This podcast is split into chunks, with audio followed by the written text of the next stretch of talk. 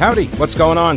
Thanks so much for listening to the podcast. It is heard live every day, by the way, from noon until 3 on WBT Radio in Charlotte. And if you want exclusive content, invitations to events, the weekly live stream, my daily show prep with links, become a patron. Go to the thepetekalinershow.com. This podcast is also supported by North Carolina businesses, so please consider supporting them. Try not to skip through their short ad. Make sure you hit the subscribe button to get every episode for free right to your smartphone or tablet. And thanks so much for your support. Sounds like somebody's got a case of the Mundus. I'm I'm a bit loaded up on the leaves today, what with the hanging of the Christmas lights and all yesterday. At first I thought 1200 linear feet might be too much. But I was wrong. That worked out. I mean, there's one bush that's I mean, it's basically like a light bulb because we don't really have any trees because our home is a new construction. so it's you know, they give you one tree on the front of the property and that's it. And it's a really small, spindly little tree. So I did not light that one. But we have some of the, you know, the contractor, the builder, they put in, you know, like six shrubs, exactly six, no more, no less, no fewer, actually. Six. And then there's one on the other side of the driveway. So that one's kind of lit up because, you know, you got to run the cord across. I'm not going to run lights across the driveway, so I got to run the cord across, and I just wrap that tree up, and each strand had like 300 feet.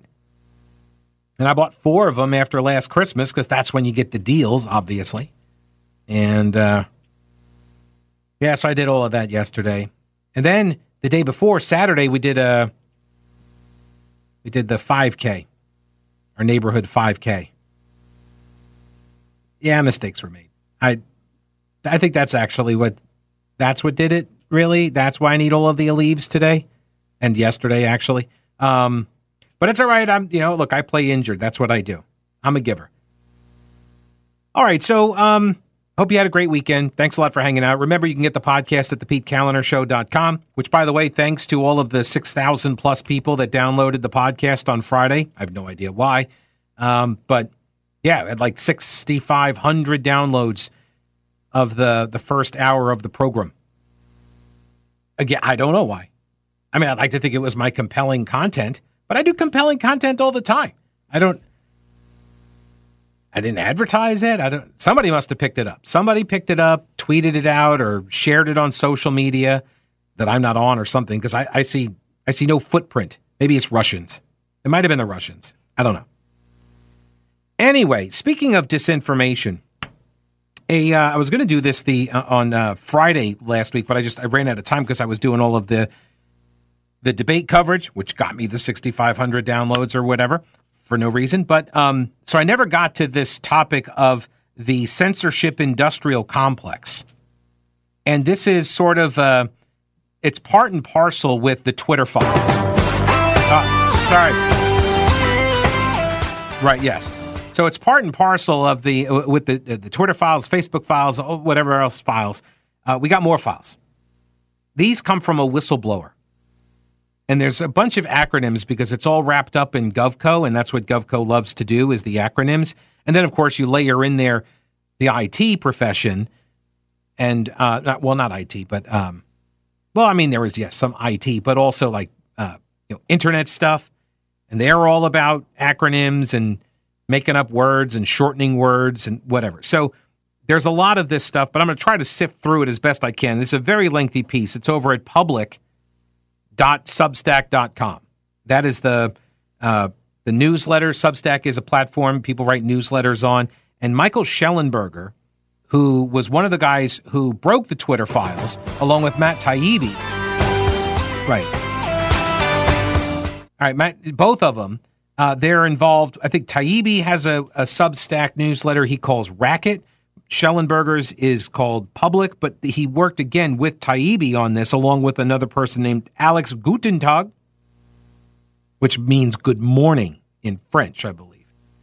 Um, and so I'll give you some of the high points. It is a very, very, very, very lengthy piece. I'm not going to go over all of it because it's, as I mentioned, very, very, very, very lengthy. So uh, just the high points here a whistleblower has come forward with an explosive new trove of documents rivaling or exceeding the Twitter files, and the Facebook files. In, okay, in scale and importance, he says. They describe the activities of an anti disinformation group. And this group called itself the Cyber Threat Intelligence League. The Cyber Threat Intelligence League, the CTIL, the CETL. CETL. The CETL officially began, which, by the way, I, I do have to kind of chuckle, and I did when I read this. Like, really? You called yourselves the League? Like, this is like like the superheroes, the Super Friends or whatever, like that Saturday morning cartoon show? Anyway, it officially began as a volunteer project of data scientists and defense and intelligence veterans. So, data scientists, defense vets, and intel vets. But their tactics over time appear to have been absorbed into multiple official projects, including those of the Department of Homeland Security. This is dubbed the Censorship Industrial Complex. This was the topic of a hearing on Thursday on Capitol Hill. Shellenberger was one of them. Taibbi was there as well. I have some audio. Shellenberger, I've got some audio of uh, Dan Bishop, and also some audio of uh, Dan Goldman, who is just like I'm not sure he takes a step without stepping on a rake. I'm not I'm not sure he actually is able to even function. This guy was one of the lawyers during the impeachment trial for the uh, Democrats, and then he parlayed that into a run for Congress, and so now he's a congressman. And they usually, it, it seems like they hand it off to him to make these compelling legal arguments so he can like nail people to the wall. But he usually ends up just self owning, you know? He just, it's like he, he fires the gun and you know, like it, it, it blows back on him, like in cartoonish fashion. You know, it's like the wily coyote of uh, of Congress critters.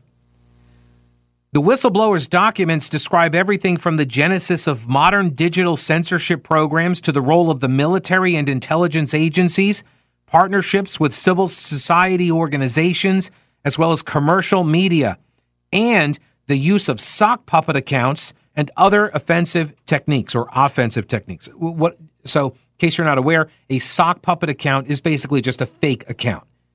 It's a, it's an account that, much like I would put a sock over my hand and use it as a puppet in order to talk to myself. These sock puppet accounts are run by you know very few individuals, but they're used to boost artificially engagement. So it looks like there's a whole bunch of people talking about something or saying something, and there actually are not a whole bunch of people. The whistleblower alleges that a leader of the CTI League, a former British intelligence analyst, was, quote, in the room at the Obama White House in 2017 when she received the instructions to create a counter disinformation project to stop a repeat of 2016. So, what does this tell me? 2017. So, this would have been within the first like three weeks of the new year, right? Because you had the insurrection, right, on January 6th. So, whatever happened at this meeting where the Obama White House instructed her to create a counter disinformation project to stop a repeat of 2016. Oh, I'm sorry, 2017. Sorry. This was right after Trump won. Wait a minute. So he's so Obama sets the course and then Trump takes over.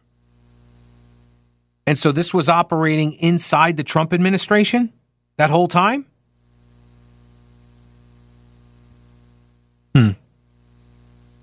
Over the last year, Public, the newsletter by Shellenberger, Racket by Taibbi, congressional investigators, and others have documented the rise of the censorship industrial complex, a network of over 100 government agencies and non government organizations, or NGOs, that work together to urge censorship by social media platforms and spread propaganda about disfavored individuals, topics, and whole narratives. So not only do they go to the social media companies and try to get people's posts banned, but they also spread, quote, propaganda about disfavored individuals or narratives or topics. This is the use of the sock puppets. This is an information or disinformation propaganda campaign, and it is connected to our government. And that's kind of terrifying. Back to uh, Michael Shellenberger's piece. Oh, you know what? Hang on a second. Let me play a clip of this audio. I'm not going to be able to play the whole thing, but you'll you'll, you'll get the gist of it. Here's Congressman Dan Bishop uh, at this hearing on Thursday talking about this uh, censorship industrial complex, and um, and I forget who he's oh, he's interviewing. I think her name is Olivia Troy, who worked for Mike Pence's office. I want to say there's a very odd oppositional dynamic in this hearing which uh, is striking. And Ms. Troy, I want to get at it by asking you this. You, you, you said something along the lines that the, the belief that there's uh, has been social media censorship against conservatives is sort of a figment of conservatives' imagination. Ms. Uh, uh, Ms. Wasserman Schultz summarized it as a, as, a, as a red herring, bogus red herring. You're aware of the Missouri versus Biden district court decision that recited evidence that the White House, the FBI, CISA all engaged in working through the social media companies to conduct censorship. It was preliminarily enjoined. You're aware that the Fifth Circuit Court of Appeals has reviewed that, found that the findings of the district court were well supported by evidence, and modified and substantially affirmed the preliminary injunction against the government entered by. Are you aware of all that? And does it affect your view that all of this is a figment of imagination? I am aware of the decision. I also want to clarify I, I have not actually did never said that this is a conspiracy. You've not heard that comment from me. Actually, she did say that uh, in her opening statement. She said conspiracies. so she lied right there. So you believe there's there is censorship going on by means of the I federal government on social media platforms, or has been? I can only speak to my experience, and I will say that I've sat in a lot of these interagency meetings with social media companies, and ultimately, it was their decision.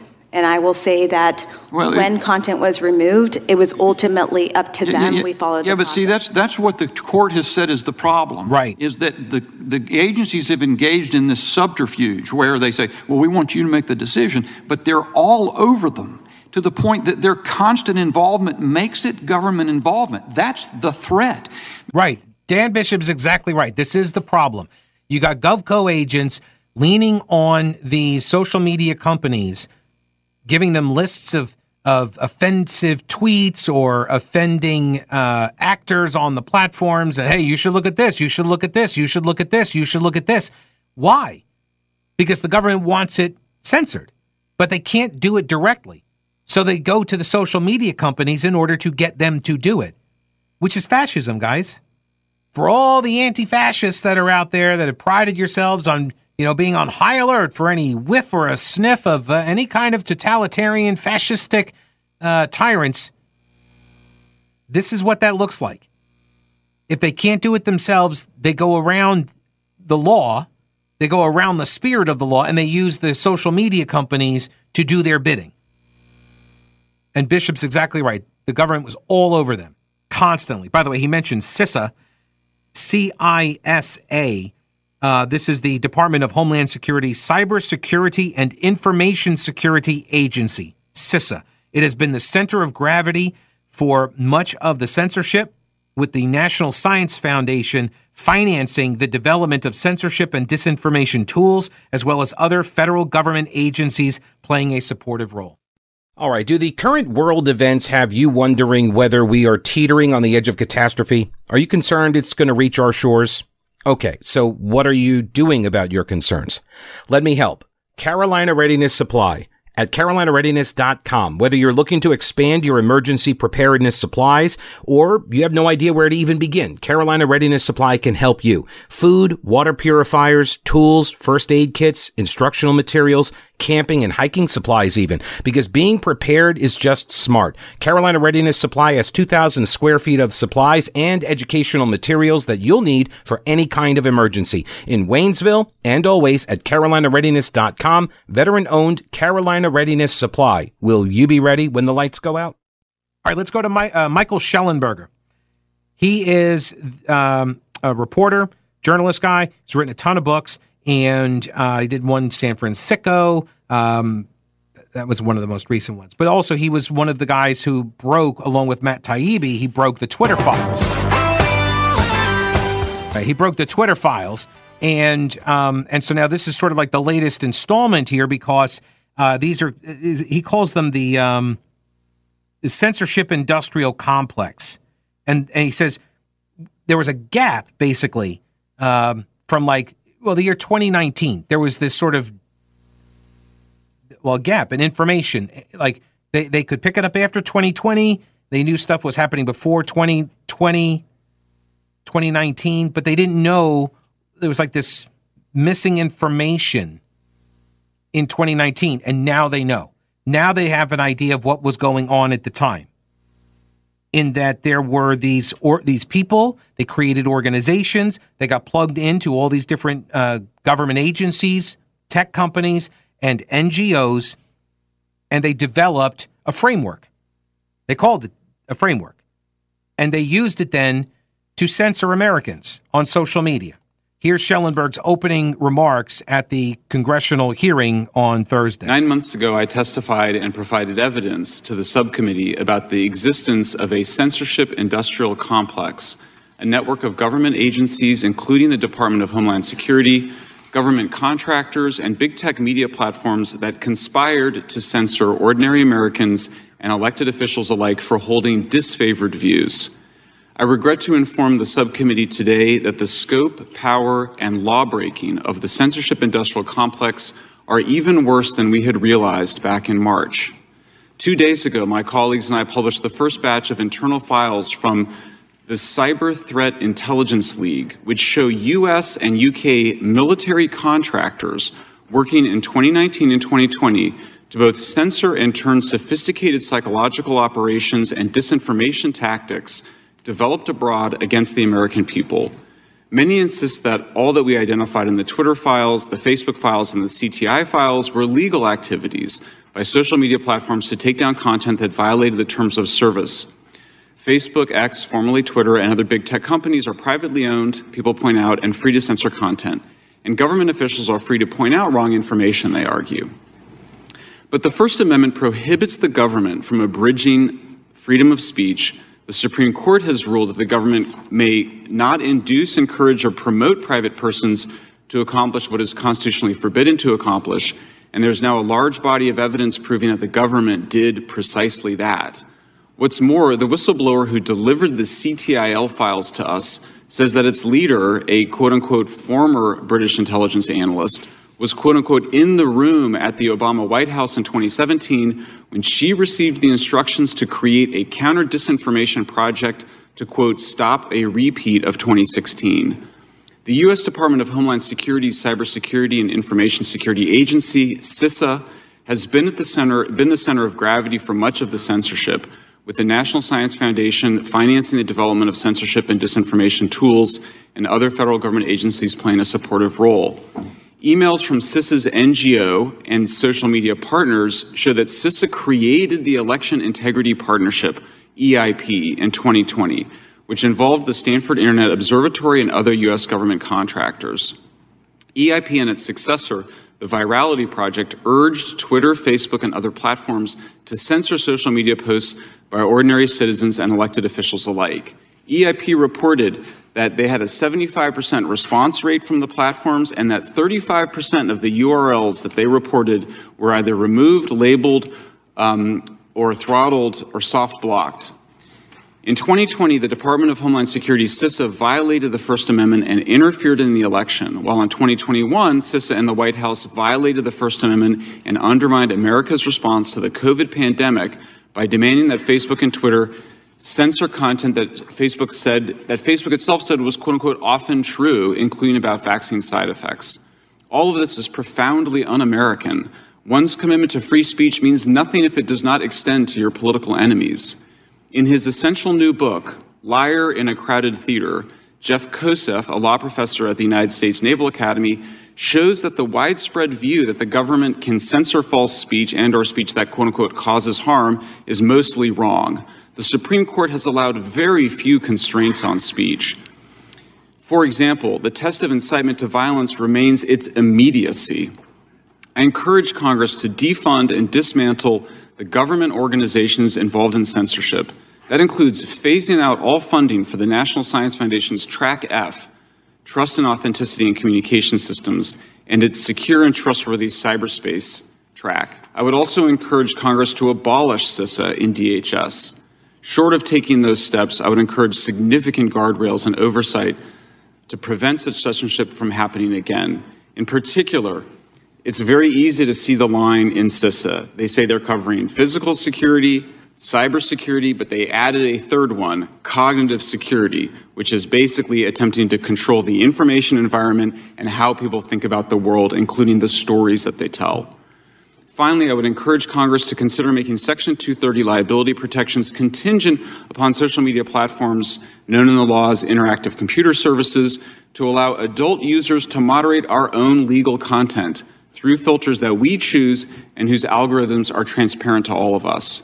I would encourage Congress to prohibit government officials from asking the platforms to remove content which the Supreme Court may or may not rule unconstitutional next year when it decides on the Missouri v. Biden case should the court somehow decide that the government requests for censorship are constitutional, then I would urge Congress to require such requests to be reported publicly, instantaneously, so that such censorship demands occur in plain sight.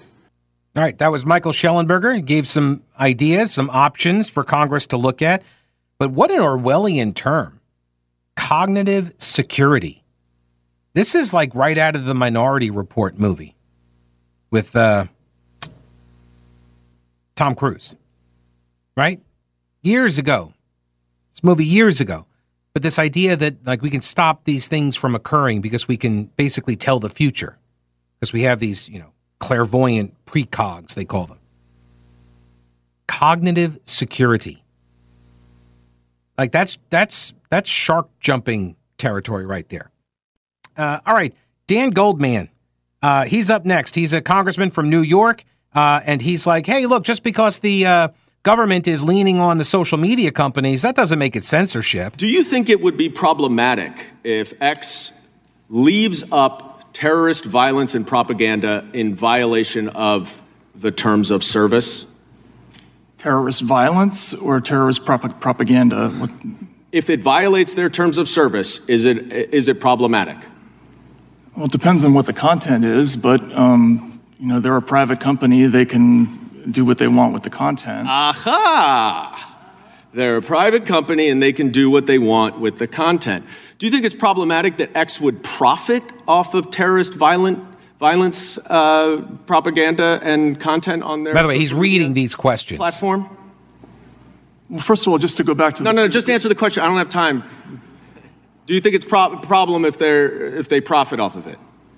Well, if they if the company makes money doing what it does, I don't I don't necessarily see a problem with that. Okay, interesting. Um, so let me just move on because you the, said the, the biggest concern. Between, sir, I'm sorry. You said the biggest concern that you had from the Twitter files was the systematic flags for social media companies. Now, that Stanford EIP that you're talking about. I'm sure you are aware. The Election Integrity Project uh, has documented that the social media platforms to whom they flagged potentially problematic tweets took action on only 35% of them, and only 13% of them were removed. Mr. Shellenberger, you said the biggest problem, and, and let me just ask you, Mr. Taibbi, real briefly, you would agree that these flags, that the systematic flags that you saw were flags for a violation of the terms of service of the social media company, is that right? Sometimes, but sometimes in the case of uh, the instances like Congressman Massey, they were actually true information. Right. So they were flagging things saying violation of the terms of service, and that's how they were taking posts down at the behest of the government. Let me skip ahead here because I'm going to run out of time. This is the very end of the exchange with Michael. That was Matt Taibbi. This is Michael Schellenberg. Uh, by the way, part of the operation, Congressman Holy Goldman, cow. part of the operation was to change the terms of service. So you see them constantly trying to change the terms of service you see them, it was 35% of, of the URLs that were, this according to EIP, were labeled, removed, or soft blocked. That's all forms of censorship. That censorship is not just removal. But 65% were not. So how can the government be so, so coercive? So does the First Amendment say that the government for the course on government does efficiency? the First Amendment say the government can censor? Time of the gentleman has They're expired. not censoring. They're flagging in the social Chair media companies. recognizes- under only coercion. Thirty-five percent of a First Chair- Amendment, or It's not the First Amendment. It's the terms of service, as you said, and they are Oh, my. flagging it for the social media companies to make their own decisions. That is not the First Amendment. That is the terms of service. That's Goldman. Seen. Congressman, you're an attorney. You know that, that four federal judges have already ruled that. and I know that it's on appeal in front of the Supreme Court right now. Right. So that's the that's the key. Is Democrats are defending this censorship by saying, "Well, look, it's their terms of service that that's why they're taking the posts down." Yeah, but they're taking them down at the behest of the government, and then they're changing the terms of service in order to do so.